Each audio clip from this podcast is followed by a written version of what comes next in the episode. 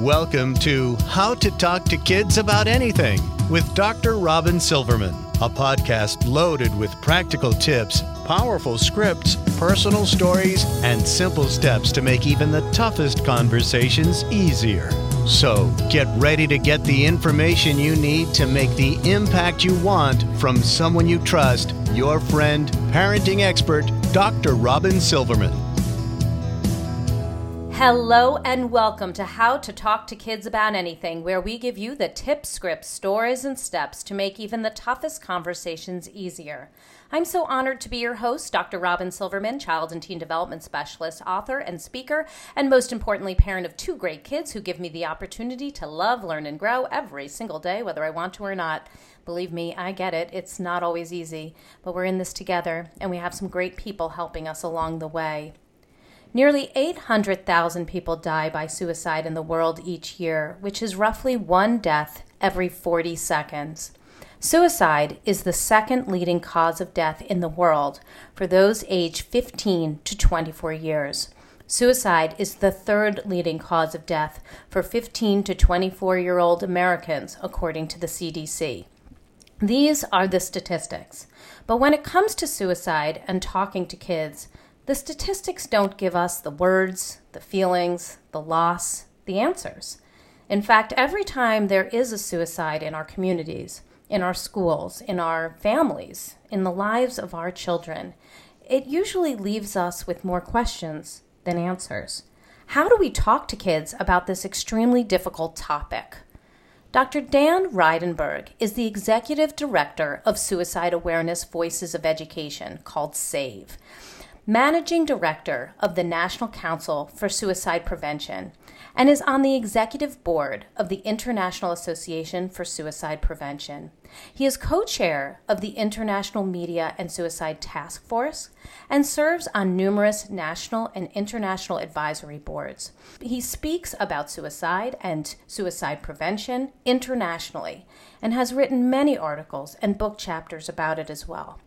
Dr. Reidenberg has been interviewed by major media sources from around the world, including CNN, Larry King, Good Morning America, The New York Times, and Washington Post and has helped develop the U.S. National Strategy for Suicide Prevention and the National Research Agenda. He has received numerous awards for his work, including the Service for Humanity Award, and named the Champion of Change by the Obama administration. We are so pleased to have you on the show today, so welcome Dan Reidenberg to How to Talk to Kids About Anything. Well, thank you for having me. It's it's an honor to be here, and uh, appreciate the introduction and really the great work that you're setting out for all of the people that are going to listen to this. Oh well, we have a wonderful audience of parents, of educators, of coaches, all different types of people who work with kids, who love kids, who really want the best for them, and know that being silent and not having these very tough conversations is not the right thing to do. So I'm really thrilled to have you on the show. And before we get into the full bulk of the interview, for those people who haven't read your articles or seen you speak, can you tell us what gets you up in the morning and what got you in this line of work? What got you interested in writing and developing programs and initiatives around suicide awareness and prevention? Sure. Um, what gets me up every day is the hope. Uh, it really is the hope that we can save someone. It is the hope that we can develop something that is going to make a difference. Right now, as, as you mentioned at the top, the numbers are not going in our favor. The numbers are increasing in the deaths by suicide, not just in our country, but around the world. Um, and, and, and sadly, even for, for younger kids today, the, the five to nine year old age range is increasing uh, more than ever before. So, what gets me up is, is the hope that we can do something different about this than, than we've done because t- to date we haven't found as, enough success. Um, that being said, what got me into this was was actually by happenstance. I, am a clinical psychologist by training, worked in hospitals and clinics, and had a private practice. Uh, my favorite part of my career was working um, on an adolescent psychiatry unit where I uh, ran the program and was able to work with, with young people and their parents, and and uh, through some some of the most difficult times in their lives, and yet um, see some of them come out on the other side to be really productive adults has been has, was was a great experience. Mm. But we but, but, but I also lost people along the way. Mm. Um, throughout my career, I've lost six uh, uh, patients of mine. Uh, I've lost family and friends uh, to suicide. Mm. I lost a friend who I grew up with some, from the time we were a year old uh, when we were in college. Uh, he took his life. So I've had this both personal and, and professional connection to to the topic. And, and I would say the last thing is that um, this is really, really hard. Um, you, you mentioned it and, and, and you stated it so so eloquently that these are difficult conversations that we don't want to have, and we don't want to have them because we don't know how to have them. Mm-hmm. Uh, if we can uh, really speak in English and we can give some very simple tips and help to people that they can start these conversations, uh, not even for just the people who are in a suicidal crisis, but for people who are just really struggling. How do you start that conversation and, and be okay with it? We have hope. We have lots of hope to, to catch people before it's too late. So um, I've been touched by this. I've been impacted by a, uh, a very difficult field to be in that, that isn't going well, um, but, but, have real strong belief that we can we can change the world here. Mm. I'm just so grateful for you and the work you're doing. I can feel your emotion and your commitment to this. So I, I'm just so pleased to have you on. Suicide, as you mentioned, is a very delicate topic that incorporates really several tough conversations all sort of smushed into one. I mean, it's talking about death to kids, which already is a tough topic on its own. It's talking about mental health, which again is a, a tough topic, about struggling, about asking for help. When is the right time to talk to kids about suicide? Is there something we talk about before one happens, or do we wait for it after when something has already happened to talk about suicide? And what should kids know if they are in different age groups? Is there something we can say to a younger person that we wouldn't, that we maybe would say differently to an older person? What's your view on that? So, um, way, way to start with the, with the tough question. I know. I'm sorry. I got to get into it. I don't even know what would be a not tough question in this area. So no. So so this is good. This is really important. Um, so first let me start by this and then we're going to come back to it. Are there different things you say to kids at different ages? Yes absolutely.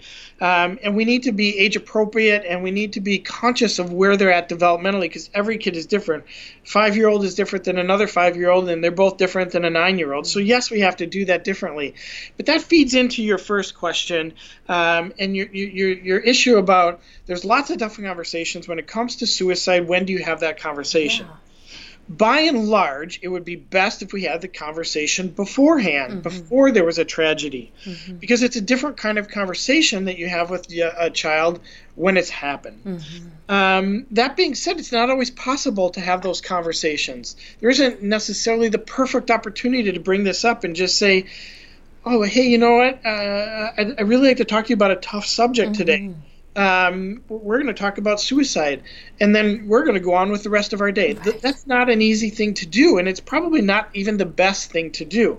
So, those opportunities to start those conversations may not come just really simply, and they may come unfortunately and tragically when something has happened. Now, it may not be because of a suicide, but maybe it was because of an attempt, or maybe somebody was thinking about suicide and they got hospitalized and they need to tell somebody that their older sibling, uh, who's a teenager, went into the hospital. Still a very difficult conversation to have.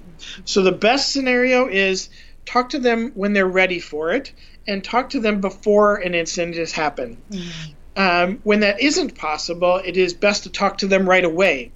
Uh, you don't want to delay on this. You don't want to, if there is a, a tragic loss of life, we don't want to we don't want to hide that or, or keep that from somebody uh, and hope that they don't find out about it. You need to be honest and open very quickly. but let me come back to that first piece: is how do you do this? Right. If if you're just having that opening conversation, tie it to something that they can connect with, whether they're watching a television show or maybe there's a game that they've been playing. Maybe it's a, something that they've heard about in school that has something to do with death or even dying. Uh, maybe it's another peer that uh, that they know they might have another disease, really a tragic disease, cancer or diabetes, and you bring it up related to a disease. Then you bring it up around um, their age appropriateness. Young kids, uh, you need to be very concrete and very basic. You know, when you have a headache or you have a stomach ache, this is how it feels. When emotionally, when you have feelings and they make you sad, um, these are the things I want you to tell me when you feel that way. As they get a bit older, um, and, and closer to 10 or 12 before adolescence. Um, you can add some other context to it until they get into adolescence. Then you can add some more details to the conversation, um, and that's just a general conversation about about suicide and and, and death. Mm-hmm. It's different, however, if there has been a death. Mm-hmm. Um, you need to find a quiet space to have this conversation. You need to make sure there's no other distractions. You need to make sure that they're prepared and they're ready. Um, even so, so much so that they might want to run to their room. They might want to go find something that they feel very comforting with, to re, to rely on. Maybe it's music, maybe it's a toy, but they need that space. So you need to find the right space, and explain what you know, what what happened, but not go into too many details. Um, they don't need to know every single detail about how the person died, especially younger kids. Mm-hmm. Older kids might need to know a bit more details, and you might need to change that over time, what you talk to them about. So I, I think it changes over time. Mm-hmm. Uh, and again, the best scenario is talk to them before it happens, but if it does happen, talk to them right away. Mm-hmm. Uh, wonderful. And I, I think what you're saying is really important. I just, I'm just writing the chapter on how to talk to kids about death right now for my book, and uh, and and I really do echo those same sentiments that even though these are very difficult conversations, we need to do it before we absolutely have to have them if possible. Um, so I really agree with what you're saying. And yes, it is such a difficult topic to bring up. And I do want to get into the words that we have once we get into a couple more of these uh, aspects of suicide. We've heard about suicides happening and as you said, it, it, it seems like the it's not going in our favor. The rate of suicide is increasing. So, why is this? What is going on that's making it so this rate of suicide is going up right now? Well, uh, another really good question, uh, and one that we don't have a great answer for, honestly. Um, we have some things that we we suspect, um, we know some things that are impacting it, but we don't know for sure exactly why. For example, we know that um, we have better reporting today than we've ever had before. That better reporting, that surveillance data that uh, the CDC, the Centers for Disease Control and Prevention, captures for us is is better today. It's more timely than it's ever been before, and we're getting more accurate data through what's called the National Violent Death Reporting System. And a bit of an extension to that is that people are talking about it more. They're willing to be more open about it today than they were 20 and 40 and 50 years ago. Mm-hmm we're, we're not there yet. Um, there's still a huge stigma around the topic of suicide and still mental health. Um, but families are more willing to, to be open about what might have happened uh, when it comes to a death, and that impacts how data is tracked. For example, uh, it used to be that a medical examiner would um, show up at the house where somebody had died, and they would see a, a, a wife and young children there and unless they had very, very overwhelming, clear evidence that it was a suicide and they couldn't get around it, they would report it as an accidental death. So our numbers weren't as good, stigma was greater, and that impacted things. Uh, we also know, for example, that the economy can have an impact on suicide. Even for young children, the economy can have an impact on suicide. We know that when there was the, the, the, the Great Recession of 2008, um, there were a lot of people that were out of work and unemployed. And, and uh, although the unemployment rate is down now, we know unemployment rates are tied to suicide. For adults, which have the highest numbers of suicides, but the impact on families was also significant. Uh, we had young people who were taking their lives uh, about 10 years ago, and what they were saying is is that they were too much of a burden on their family because they had to be fed food at mm. night.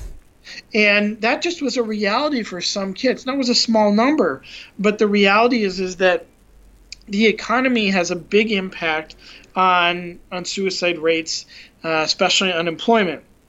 We know the military rates uh, uh, are double that of, of the general population. Mm-hmm. We know some populations, specific populations, uh, are impacting our numbers. So, for example, the LGBTQ, mm-hmm. the uh, sexual orientation population, they have higher rates of suicide attempts and suicidal thinking.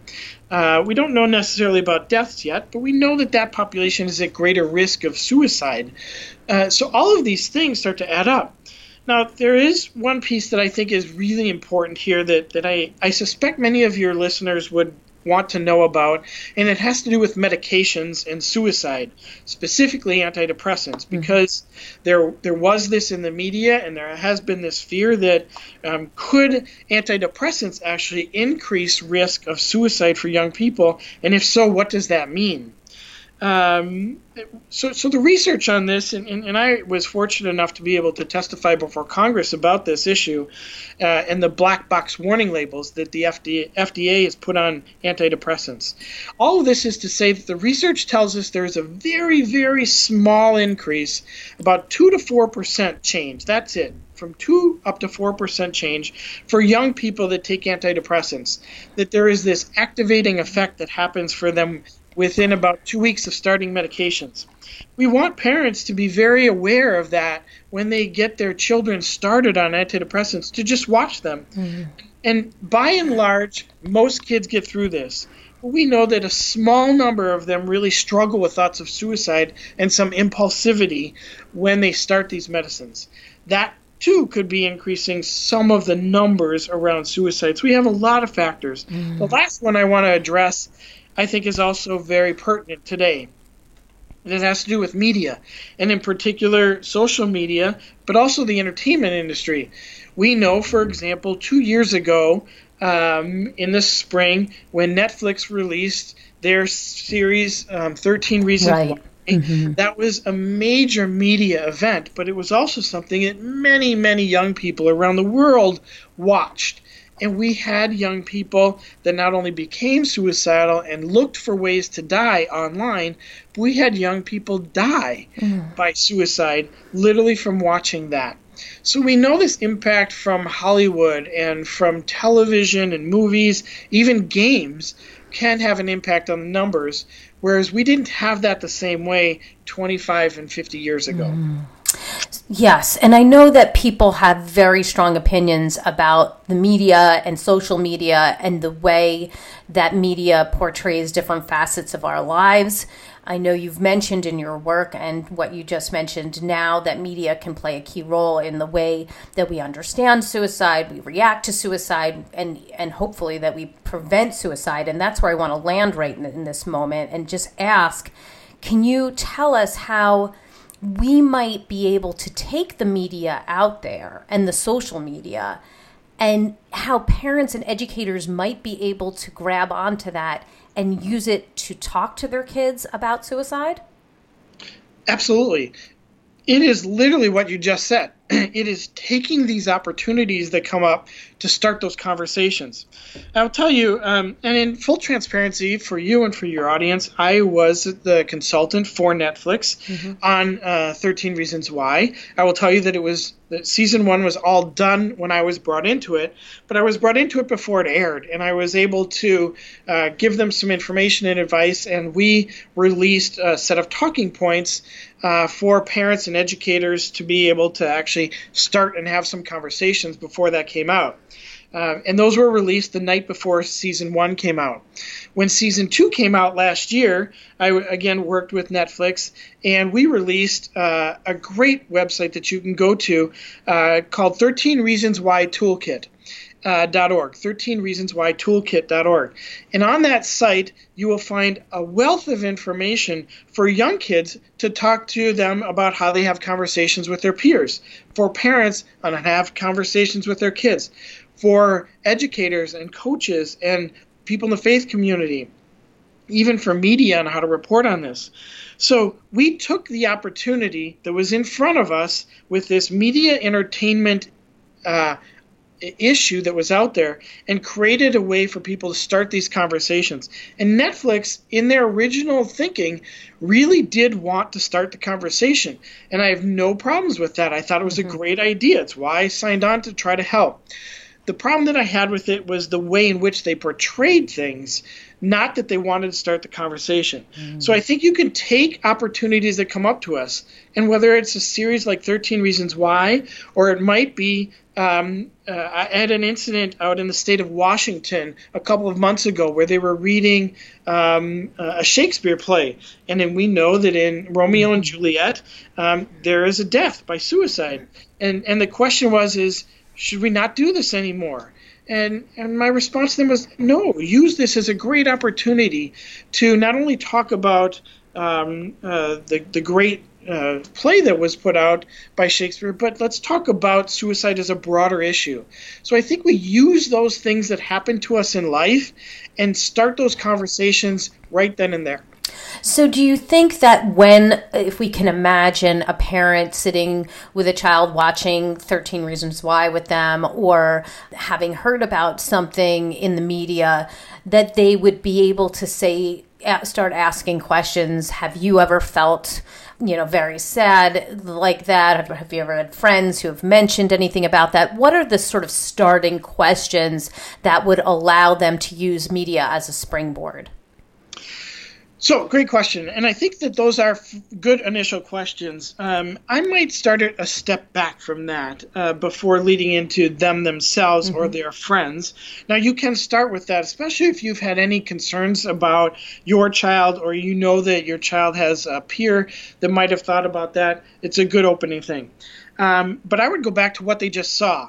I would want to ask them you know what was what were your thinks what, what did you think um, how did you feel when you saw this on this show um, and, and, really relate it to that show 1st mm-hmm. because it breaks down and it takes it away from that yes. more personalized piece for them so it starts the conversation more broadly before going into um, boy, has that ever happened to you? Have you ever even has it mm-hmm. even crossed your mind mm-hmm. that that would happen, or have you ever seen somebody write something like that in school? Have you ever found a note that somebody wrote about that, or did mm-hmm. one of mm-hmm. your friends say to you, "Hey, I'm going to tell you this, but you've got to keep it a secret"? Mm-hmm. Um, so by starting it with related to what they just watched, right. whether they saw something on social media about it they might have seen an ad about this, or even seen an ad, for example, like the crisis text line. I would relate it to that, uh, less personal, then make it more personalized mm-hmm. to them. Mm-hmm. Uh, and, and and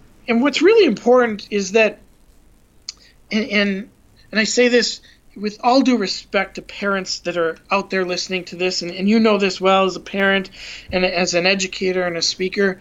Um, most of the time what i find is the parents talk too much hmm. they need to listen yes. more uh, yes and, and, kids want that and we can actually help kids through many many crises many emotional situations even very dramatic ones um, just by listening so open the door ask the question but listen really just try to let them talk it out and tell them what their experience is with it mm-hmm. and then ask some more questions, but keep listening to them. Yes. Rather than giving advice or jumping in too quickly and saying, you know, when I was a kid, this was my experience mm-hmm. too. Because we know that kids don't really buy into that, especially younger kids. They, they, they think that they're so different than their parents. So ask the open ended questions, and you'll start to get the answers you need.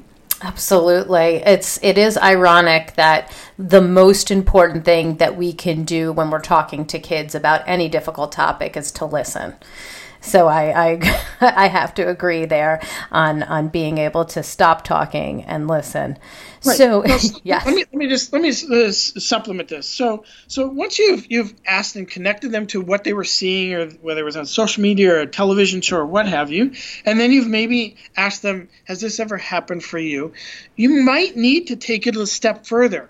So if if a child says, "No, I've I've never thought about that, and I've never heard of anybody that thought about that," you don't want to just walk away from it either. Mm-hmm, mm-hmm. You want to use that opportunity now that the door's been opened up to say, okay, that's great. I'm really glad to hear that. But we know that life can be hard. We know that everybody has ups and downs. And try to give them an example that they can relate with. So, for example, they might say, Do you remember when we lost our dog? Their dog died, and we lost our dog, and how sad you were, and and how you cried about that, and how we banded together as a family, and whether we got a new dog or we went on a trip, what we did to get through that crisis what you're doing to them in that moment is is is showing them success, mastery over a crisis. Mm. And if they can learn from that, even in this new conversation, what you can say is when you have a bad thing that happens to you, let's make sure you can get through it. Mm-hmm. If you can't, or if you're struggling with it, here's what we want you to do. Here's what I want. I want you to come to me, or I want you to t- talk to your mom or your dad, or talk to a teacher or coach, or t- talk to somebody in our faith community. The idea is I want you to talk to somebody about it, and let's get you through it together. Because what we don't want is for you to just keep this bottled up inside. Mm-hmm. So you, you're, you're tying it to an incident that they know about, that they lived through, that they successfully got through, even to this new topic mm-hmm. and you're helping them learn a skill because what we want is more coping skills. We know suicide is connected to this breakdown in coping skills. So if we can build up coping skills, things many of your listeners have heard about resilience, mm-hmm. if we can build those things up very early on, show them where they've been able to do it very well, hopefully they'll be able to apply it when they're feeling an emotional crisis too. Mm, right. So being able to tell them, uh, you know, reflect back to them. Remember when you went through this particular tough time. Uh, you, this is some of the things that I noticed you did. What else did you do to get through that tough time? These are the type of coping skills that we need when new things come along, and they may get harder. And if you are able to do that with those coping skills, then awesome. But if you ever feel like those coping skills are not enough and you're still struggling, there are many people you can talk to. That's right. Um, and we want them to be able to talk through them. Mm-hmm. Um, and now, okay, so so now we've we've we've started this conversation. We've connected some dots for things uh, for people. Um, I think it's it's valuable to say, look, what if we're worried, right? What right. if what if our gut is telling yes. us that boy, I, am not sure that that answer that I got is is is calming my fears. Right. Now, it might not be about their child, but maybe they their child was exposed to this from somebody else. Mm. Um, I think it's really important in this instance to say, okay, so now we really should talk about this in a pretty serious way because I'm I'm concerned that you know you were exposed to this or you heard about this what did you do about it? How did you get through it? Um, is there something that I can do to help you with it? Because I don't want you to be alone with it. I don't want mm-hmm. you to think that you just have to do this on your own. And and I want to make sure that you've done it to the degree that we feel you're safe. Mm-hmm. So mm-hmm. we, we do need to sometimes take that additional step. Um, and, and we're not talking right now about somebody who might be in crisis. We're talking mm-hmm. about they might have been exposed to it somehow. Right. Um, right.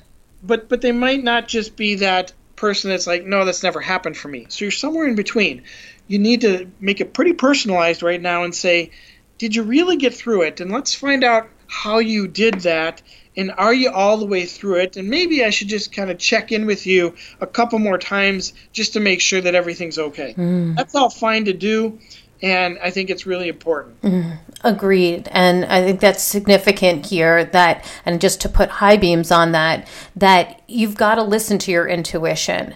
That parents, you know your kids the best, um, and teachers, you see these kids so just a huge percentage of the day that if we ever feel like a child is not quite through uh, dealing with a particular frustration, challenge, tragedy, that we do need to check in and follow up. And that's really what I hear you saying is that following up with them is is vital to help kids so that they're not sort of wading through the muck um, for an extended period of time. That's correct. And you said two things that, that I think are incredibly important. One is follow up. We have good research now that tells us that following up more than just one time doesn't have to go on for years and over and over, but following up is incredibly important in reducing the risk of suicide. Uh, so that's really, really important. Uh, the, the other piece is that um, it, it's, it's okay to, to, to do this, that, that you're not putting that thought into somebody's head. You're not mm. leading down a path or anything like that. Um, you're really um, kind of jumping in there saying, here's a resource, here's what we can do. Um, you don't need to go this alone. You don't need to keep a secret around this. Um, we can get you through this together, and and you can be okay. Mm-hmm. That that's important. You mentioned that there, of course, we know that there's a link between suicide and, and mental health. There's a link between suicide and the LGBTQ uh, community. Why would you say those links are so significant right now? Um, well, a couple a couple reasons I think that we see suicide and mental health so connected, and and uh, special populations such as the uh, sexual orientation group. Uh, one is that uh, we we know that 90 percent of the people that die by suicide, they have uh, they, they have a mental health issue at the time of their death. Um, now it might be undiagnosed, mm-hmm. uh, it might be underdiagnosed or misdiagnosed, but we know that when we go back and uh, look at uh, people who have died by suicide, we can find a mental health issue um, prior to their death. Uh, and we know that mental health is being talked about far more today than it ever has been. Whether you talk about Robin Williams, who died uh, mm-hmm. uh, in 2014, or Kate Spade, uh, or Anthony Bourdain, mm-hmm. the conversation has started. And add Netflix, 13 Reasons Why to this. The conversation is out there. And, excuse me, people are becoming more and more open to the, the conversation. Now, it's still a bit disguised, but mental health is becoming something that people are talking about. Agreed. Now, whether it's social media that is impacting this because people are airing things on social media, whether it's cyberbullying and the mental health issues that come out around cyberbullying, um, that could be part of why mental health is out there so much. But because there's this strong connection, 90% of people that die by suicide have a connection to a mental health issue we know that we need to talk about both things together. Now, what, what's really important for your audience to understand is that by far, suicide is a small base rate phenomenon. What that means is that, yes, it's the second leading cause of death for young people, and yes, we have too many people dying by suicide. 47,000 people in 2017 died by suicide. For young people, they're the smallest number group. So there was about 6,000 out of the 47,000 that were young people. Uh, most of them are adults and seniors. That being said, 6,000 young people taking their life is far too many. Mm-hmm. But it's a low base rate phenomenon. Most people that have a mental health issue, most people, don't think about suicide and don't go on to attempt or die by suicide. And that's true for young people as well. We know young people attempt far more often. Mm-hmm. And this is where some of the special populations come in we know that adolescence is all a period of transition. It's a transition period for the brain. The brain is going through a pruning process. It's getting rid of old nerve pathways that it doesn't need anymore because it's got set in its ways. The brain doesn't need to learn how to crawl again when somebody's 14 years old. Mm-hmm. So it prunes things. Well, in that pruning process, kids are far more impulsive, mm-hmm. far more high risk taking. And so we see young people that might be doing things that you add an emotional crisis to it and a high risk behavior and and we see trouble we see trouble around young people with sexual orientation as they go through and they're afraid to, to talk to people about it they feel very isolated and alone they feel like they their their body is telling them one thing and their mind is telling them something different mm-hmm. and they don't know if they should even voice this to anyone because their family may never talk to them again and they don't want to be removed from their family mm-hmm. and really feel that as a reality. So we have all of these things happening where we have mental health issues really flourishing in, in late childhood, early adolescence. We have special things happening for different populations, and then we have a conversation that needs to be started. Mm. I, I, I hooked on to so many of the things that you just said, and you know, we know that our parents and our teachers, our educators, they spend a lot of time with the kids and the teens.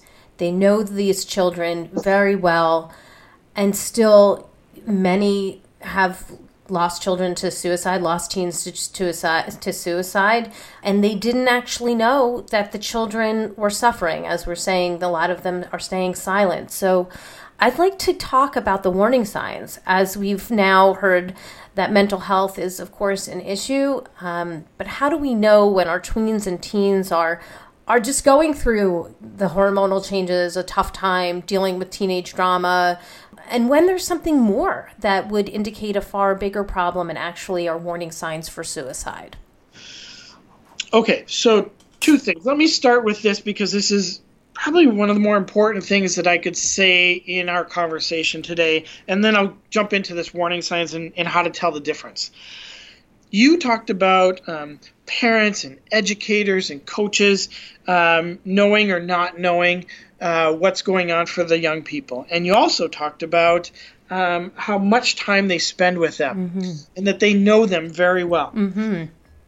By and large, what we often hear, almost universally, from an adult that's lost a child to suicide is this statement I had a gut feeling something was wrong. Mm. I knew it the night before. Oh. But I I just didn't want to believe it. Or I didn't think this could really happen to my kid, mm-hmm. but I knew it. Mm-hmm. And, and and if I could say one thing to all of your audience, it would be trust your gut. Trust your intuition, the exact thing that you mentioned just a few minutes ago. If you can trust your intuition, you are going to have a far leap out in advance of catching somebody before a tragedy happens. Mm. Too often, what happens is that we get caught up in our heads and we rationalize things and we deny things and we don't believe that it's going to really happen. We also get caught up in our emotions and think that there's no way we could lose someone that we care about. And those things cloud us from the reality that our gut is telling us something bad might be happening. So if your gut is telling you something is different, pay real attention to that. Mm. Now that's going to lead me right into this issue of warning signs, which which is really important conversation too. We do know that adolescence, eh, childhood, adolescence is a hard time for kids, and it's a hard time for parents. Um, we, we, there's a there's a there's a, a, funny quote that I use in, in presentations when I, I, I do training on this for uh, people that work with adolescents is that um, adolescence is a time of, of many changes, rapid changes, and there's a lot of aging that takes place uh, during adolescence, and most of that change and uh, transition happens for the parents because mm-hmm. it's really challenging to be with an adolescent during that time. Yes. Um, what we know is that um, these are tough times, not just because of the brain and, and, the world that they're living in, and they're separating from their parents, and they're getting more aligned with peers, and they're dealing with peer pressures, and they're dealing with online media, um, and they're, le- they're they're dealing with all of these uh, issues around success and where their life is going to go, and they don't think about that. They think about right here and now. So things become very difficult for them because everything is monumental for them. Everything is huge to them. And we might look at it and say, don't worry about it, you're going to get through it. But for them, right now is everything. And this is why we often hear that uh, when somebody's died by suicide, especially an adolescent, uh, you hear media reports saying, well, they broke up with their boyfriend or girlfriend. And we do know that that can be overwhelmingly difficult for most most people, but mm-hmm. most people also get through it. Mm-hmm. Some really don't. Where we see the, the key here is when somebody's acting out of character. Now, I'm going to tell you the warning signs in a second, but but I would tell you this as a as a anecdotal warning sign, not the science base. Mm-hmm. Anecdotal warning signs I would tell you to watch for is what's a change in character. Is this young person, whether it's a student, whether it's one of my teammates, whether it is one of one of the, my kids, is there are they acting out of character for who they are, who I know them to be? If they're doing that, that's a warning sign to you. That is mm-hmm. definitely a yellow flag, most likely a red flag that you need to follow up. You need to ask some questions, you need to get some other information, you need to make some observations about what's going on. Because if they're acting out of character, that tells you something has changed for them When that moves into a warning sign is this, and, and here's what we know about the, the research-based warning signs for suicide. When we look at those who've died by suicide, all of the people who died by suicide did two things. They somehow communicated their intent to die, and they looked for a way to die. Those are your two warning signs that are most important. If somebody is communicating their intent, that's very, very serious. Now, for example, that might be somebody saying, I hate my life, I just want to die. That might be somebody saying, I'm going to kill myself tomorrow. That might be somebody saying, you know what, everybody else would be better off without me. And that last statement is very disguised. It's a very indirect suicide related statement that needs to be put in context of everything else that's going on, which which goes back to that trust your gut statement. Mm-hmm. So we know that um, the the people that we lose to suicide somehow communicate their intent, and and sadly, and, and for those that that are listening right now that that either lost someone or, or that or, or, that you know somebody that, that is at risk right now, um, let me say this as, as, as kindly as I can and, and, sensitively as I can because I've lost people myself and, and I deal with suicide every day. It is very hard and it changes your life forever. What's really hard for people to see is that about 85% of the time people communicate their intent. It's just it's just not seen it's not recognized. And they do it in many different ways to many different people. So not everybody is able to put the, the puzzle pieces together right. So it's not about leaving you with a sense of guilt or shame or something that you did wrong and you missed because that isn't what suicide is about. Somebody who's suicidal might say one thing to you and something very different to somebody else. And because those two people never talked that's part of where the, the, the gap comes in so it's really important to know that people do communicate their intent. Sometimes it's direct, more often it's very indirect. The second th- warning sign thing to pay attention to is they look for ways to die. They look for places that they can go to where they could die. They look for things in their house that they could use to take their life. Mm. They could be looking, you could find them looking in the gun cabinet when they probably wouldn't normally be looking in there because it's not hunting season. Mm.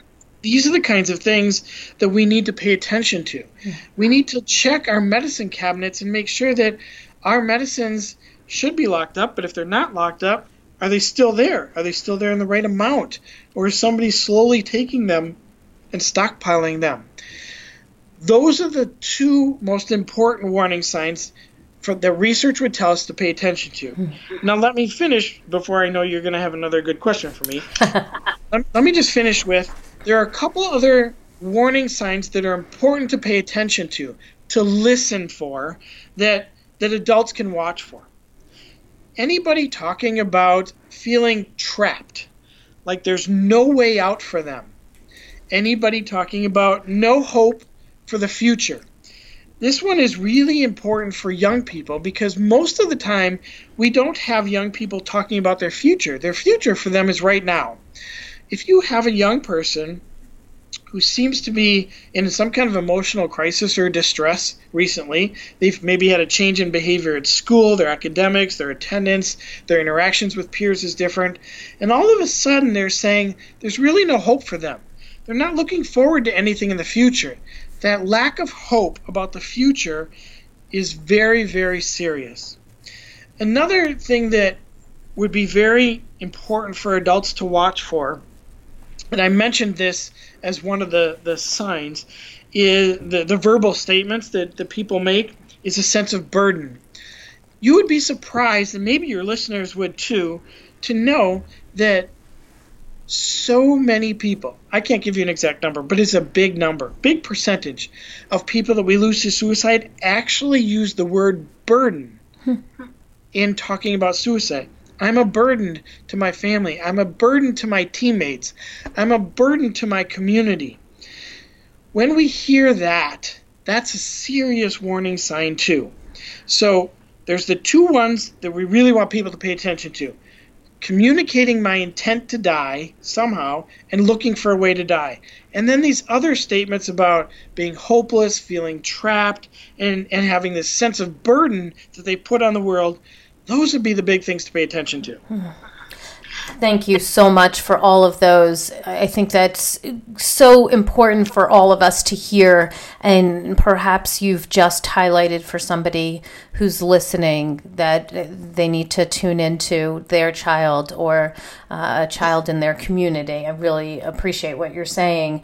To unpack it a little bit, uh, when you mentioned that somebody um, might have a change in character, what we're probably talking about is are they acting out or are they withdrawing more than typical? Are they is their school, school performance uh, suffering all of a sudden? Are they removing themselves from friends they typically are with?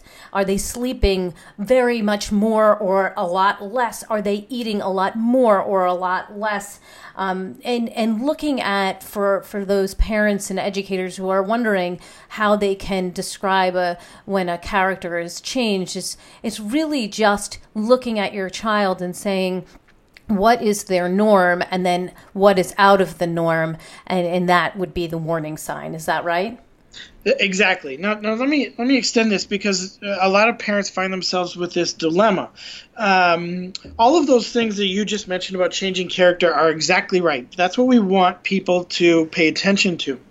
Um, but kids will try to fit into different groups, right? So if you have a, a child who normally is dressing um, in very bright colors and interacting with uh, normally quote unquote popular crowd, and all of a sudden now they're dressing in all black, mm. um, and they're, they're listening to dark music, and they're hanging out with the not as popular part of the community in in a school.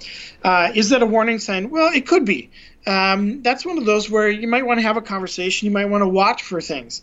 So, for example, if they are still maintaining their grades and they're still interacting with people, they're just interacting with a different group of people um, you might want to watch it uh, because you might want to see how they started to use drugs, they starting to smoke cigarettes, starting to drink when they weren't before. That's a change in character that would be very, very worrisome. It may not indicate suicide change, but it is a change in character. But if they're just trying to hang out with a different group of people that they feel more aligned with, whether it is they're going from the sports world to the music world or to the uh, you know to, to the drama club at school um, those are the differentiations that would be normal. They're just trying to figure out their own identity. It's when when they're doing something that's so out of character, adding it to all those things you said, changing their sleep. They're pulling away from everybody. They won't interact with you on weekends. They won't go to church with you anymore. They they won't go to sporting events, and they won't talk to their friends at all. No friends at all um, those are the, the things that differentiate kind of i'm trying to figure out my identity and where i fit in versus i'm in trouble and i don't know what to do about it mm-hmm. Thank you for that. Okay, so I think we have a good sense of the warning signs. And now, before we get to the top tip, I want to delve into what we're going to say in particular situations. One of them you mentioned that if a child um, you have this hunch that something is going wrong and you see the warning signs. At that time, what is it that we are to say or do with our child? And after we go through that, I just want to go to if a child has um, attempted suicide, what you would say or do, and then finally, if somebody in the community has attempted suicide or died, what you would say to the child. But let's let's start with you've seen the warning signs. Now, what do we do or say? So, if, if you've seen any of the warning signs, the thing you need to do is right now make it a priority, sit down and have the conversation. You, you can't wait. Um, whether you're a teacher, an educator, a coach, whether you're a parent, now is the time. We don't want it to be delayed at all because you might miss your opportunity. So if, if you if you know, if you think, if you believe, if you have information, any of those things, that needs to be your priority right this minute. Second, um, when asking the question about this, you need to be very direct and you need to be very, very clear. You can't dance around it. So if, if you have reason to worry or be suspicious that somebody might be suicidal, you can't just go up to them and say, hey, you know, Johnny, it um, doesn't seem like you've been feeling very well lately. That isn't going to work because that's not where their brain is at. Their brain is at a place of suicide. So you need to say, so, so, so, John, you know, I've been worried about you lately. Um, have you had thoughts about killing yourself or taking your life, or do you just not want to be alive anymore, or mm. have you thought about committing suicide? Whatever you need to do to communicate a fatality component to your question is critical. And again, I said this earlier. We have research that tells us it's not going to lead them down that path. It's not going to make them want to do it more. The research actually tells us that it's going to give them a sense of relief. It's going to take down some of that anxiety. It's going to connect with that brain where it's at. Mm. So, so you need to ask you need you need to make it a priority, and you need to ask the question really directly, and and you need to listen. You need to hear whether or not that's what they've been thinking. Have do they have a plan? Have they have they thought about what they might do or where they might go to do this? Have they thought about when it might happen? If they say to you, "Oh, you know, I thought about that 3 or 4 months ago, but I haven't thought about it now. I'm just having a rough patch." That's very different than if they say to you, yeah, last night was a really hard night for me, and and I did go online to try to figure out what I could do. Oh. Those are very different things, but things that kids could very well say to you. So you need to listen for um, do they have a plan? Do they have a time and place? Do they have a method that they're talking about? Uh, you want to know all of those things. And then you want to be able to say to them, okay, look, you know, this is really concerning, but we're going to get you some help. We're going to get you through this, and I'm going to stay with you until we get you to the right person. You don't have to be the person to get them through this. And in fact, probably the people that are listening to this are not going to be. But you need to say, I'm going to get you to that right place. I'm going to get you to the right person. Mm-hmm. So it, it's breaking it down to those 3 things. Mm-hmm. Make it a priority, ask the question directly, stay with them, and get them to the help that they need. Right, because then they can be the bridge to the person who is going to help them or the program that's going to help them through this really tough time. Right. Okay, so what about the child who has attempted? It actually happened. Um, they attempted suicide and it was unsuccessful. Now, what are we to say when we discover that this has happened? So, uh, for somebody that's attempted suicide, there's a, a, number of different things that go into this. Uh, for example, if they've attempted and they've been in a hospital and they need to go back into school, we have to talk about reintegration plans. We need to help them reintegrate in the most successful way.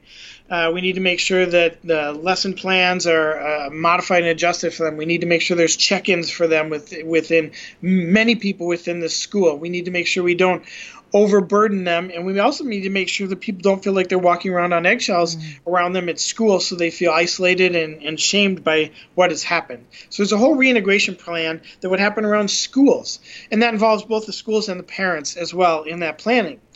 Similar thing to when they might come home uh, people might feel like they have to walk around on eggshells. They're worried about what they're going to say. They're worried about what they can do. Should they ask them to go participate in different activities that the family's doing? So we, we need to have those conversations before they actually come home after an attempt, uh, so everybody in the family knows what to expect and everybody knows um, how to moderate through this time period. Mm most important with both of those two situations is that we want them to know that they're they're loved, they're cared about, and that we're going to be sensitive to getting them back to their life, but making a forward, a future conversation. We want to make sure that that happens. We want to help you through this um, and get you back slowly. And you can even tie this to, you know, you, you get the flu, you get the stomach flu. Um, nobody likes it. You get through it but you don't go out and have a pizza the very first meal. Mm. You slowly start getting back into it, right? You might have you might have some water, then you might have be able to have some pop before you can have juice that's very acidic before you eat a big meal. Um, you eat bland foods. You use the same kind of thinking when it comes to mm. uh, somebody who has had an attempt. We've got to get them back. We've got to get them slowly. We love them. We care about them, but we want them to go back to their normal life, and that's possible. Um, we also want to make sure that there are things that are set up so that we can know what to look for. uh, we want to give them a, a, scale to help them be able to say, here's how I'm doing today, and here's where I'm good and where I'm not good, and what's going to happen if I'm not good. So that there's some objective measure that people can look at in terms of are they doing okay? How's the how's the process going after an attempt? Right. And then if it turns out that somebody in the community has passed away and you need to tell your child.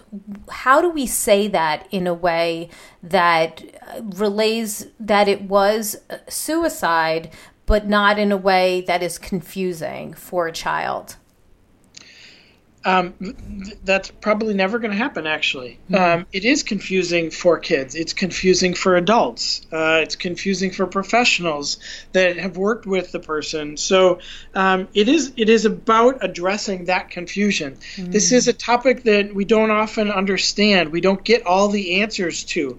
We may never know exactly why we lost your best friend. We may never know what got them to this place uh, that they couldn't get through it.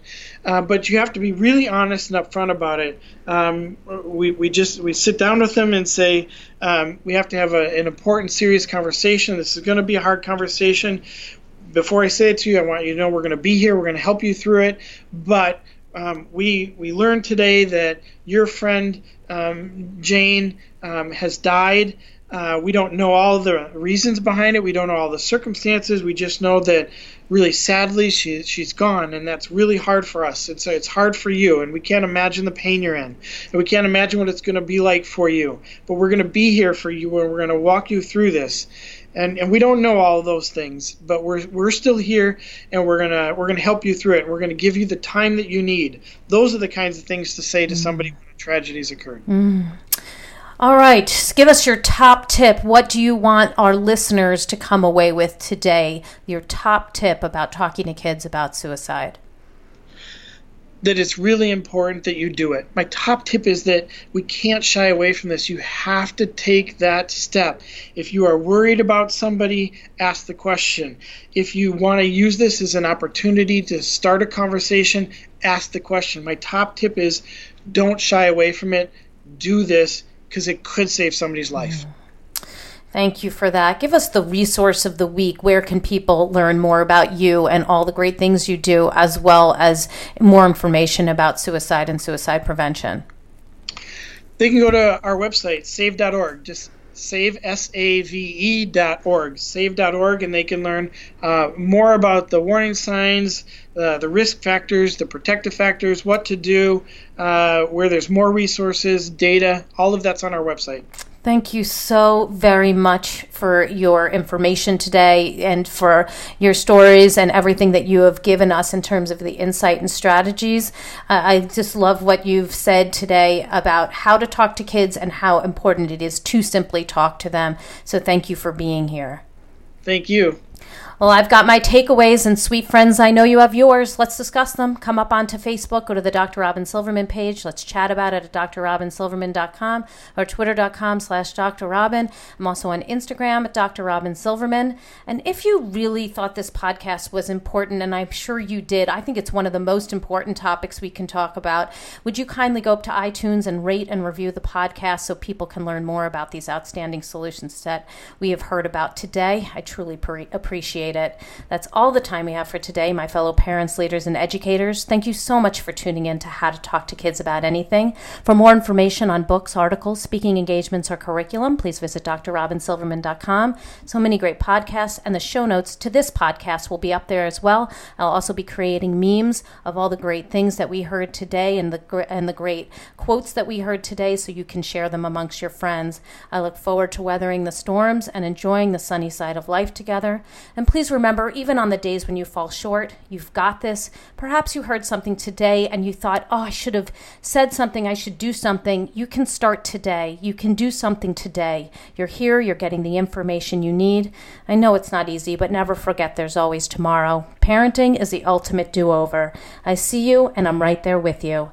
And as there are moments when we doubt our know how, our choices, and our sweet sanity, Please know you're 10 times the parent you think you are. Until next time, this is Dr. Robyn Silverman with How to Talk to Kids About Anything. Please tune in again and keep connecting through conversation. See you next week. You've been listening to How to Talk to Kids About Anything with Dr. Robyn Silverman. For more information on books, articles, speaking engagements, or curriculum, please visit drrobynsilverman.com.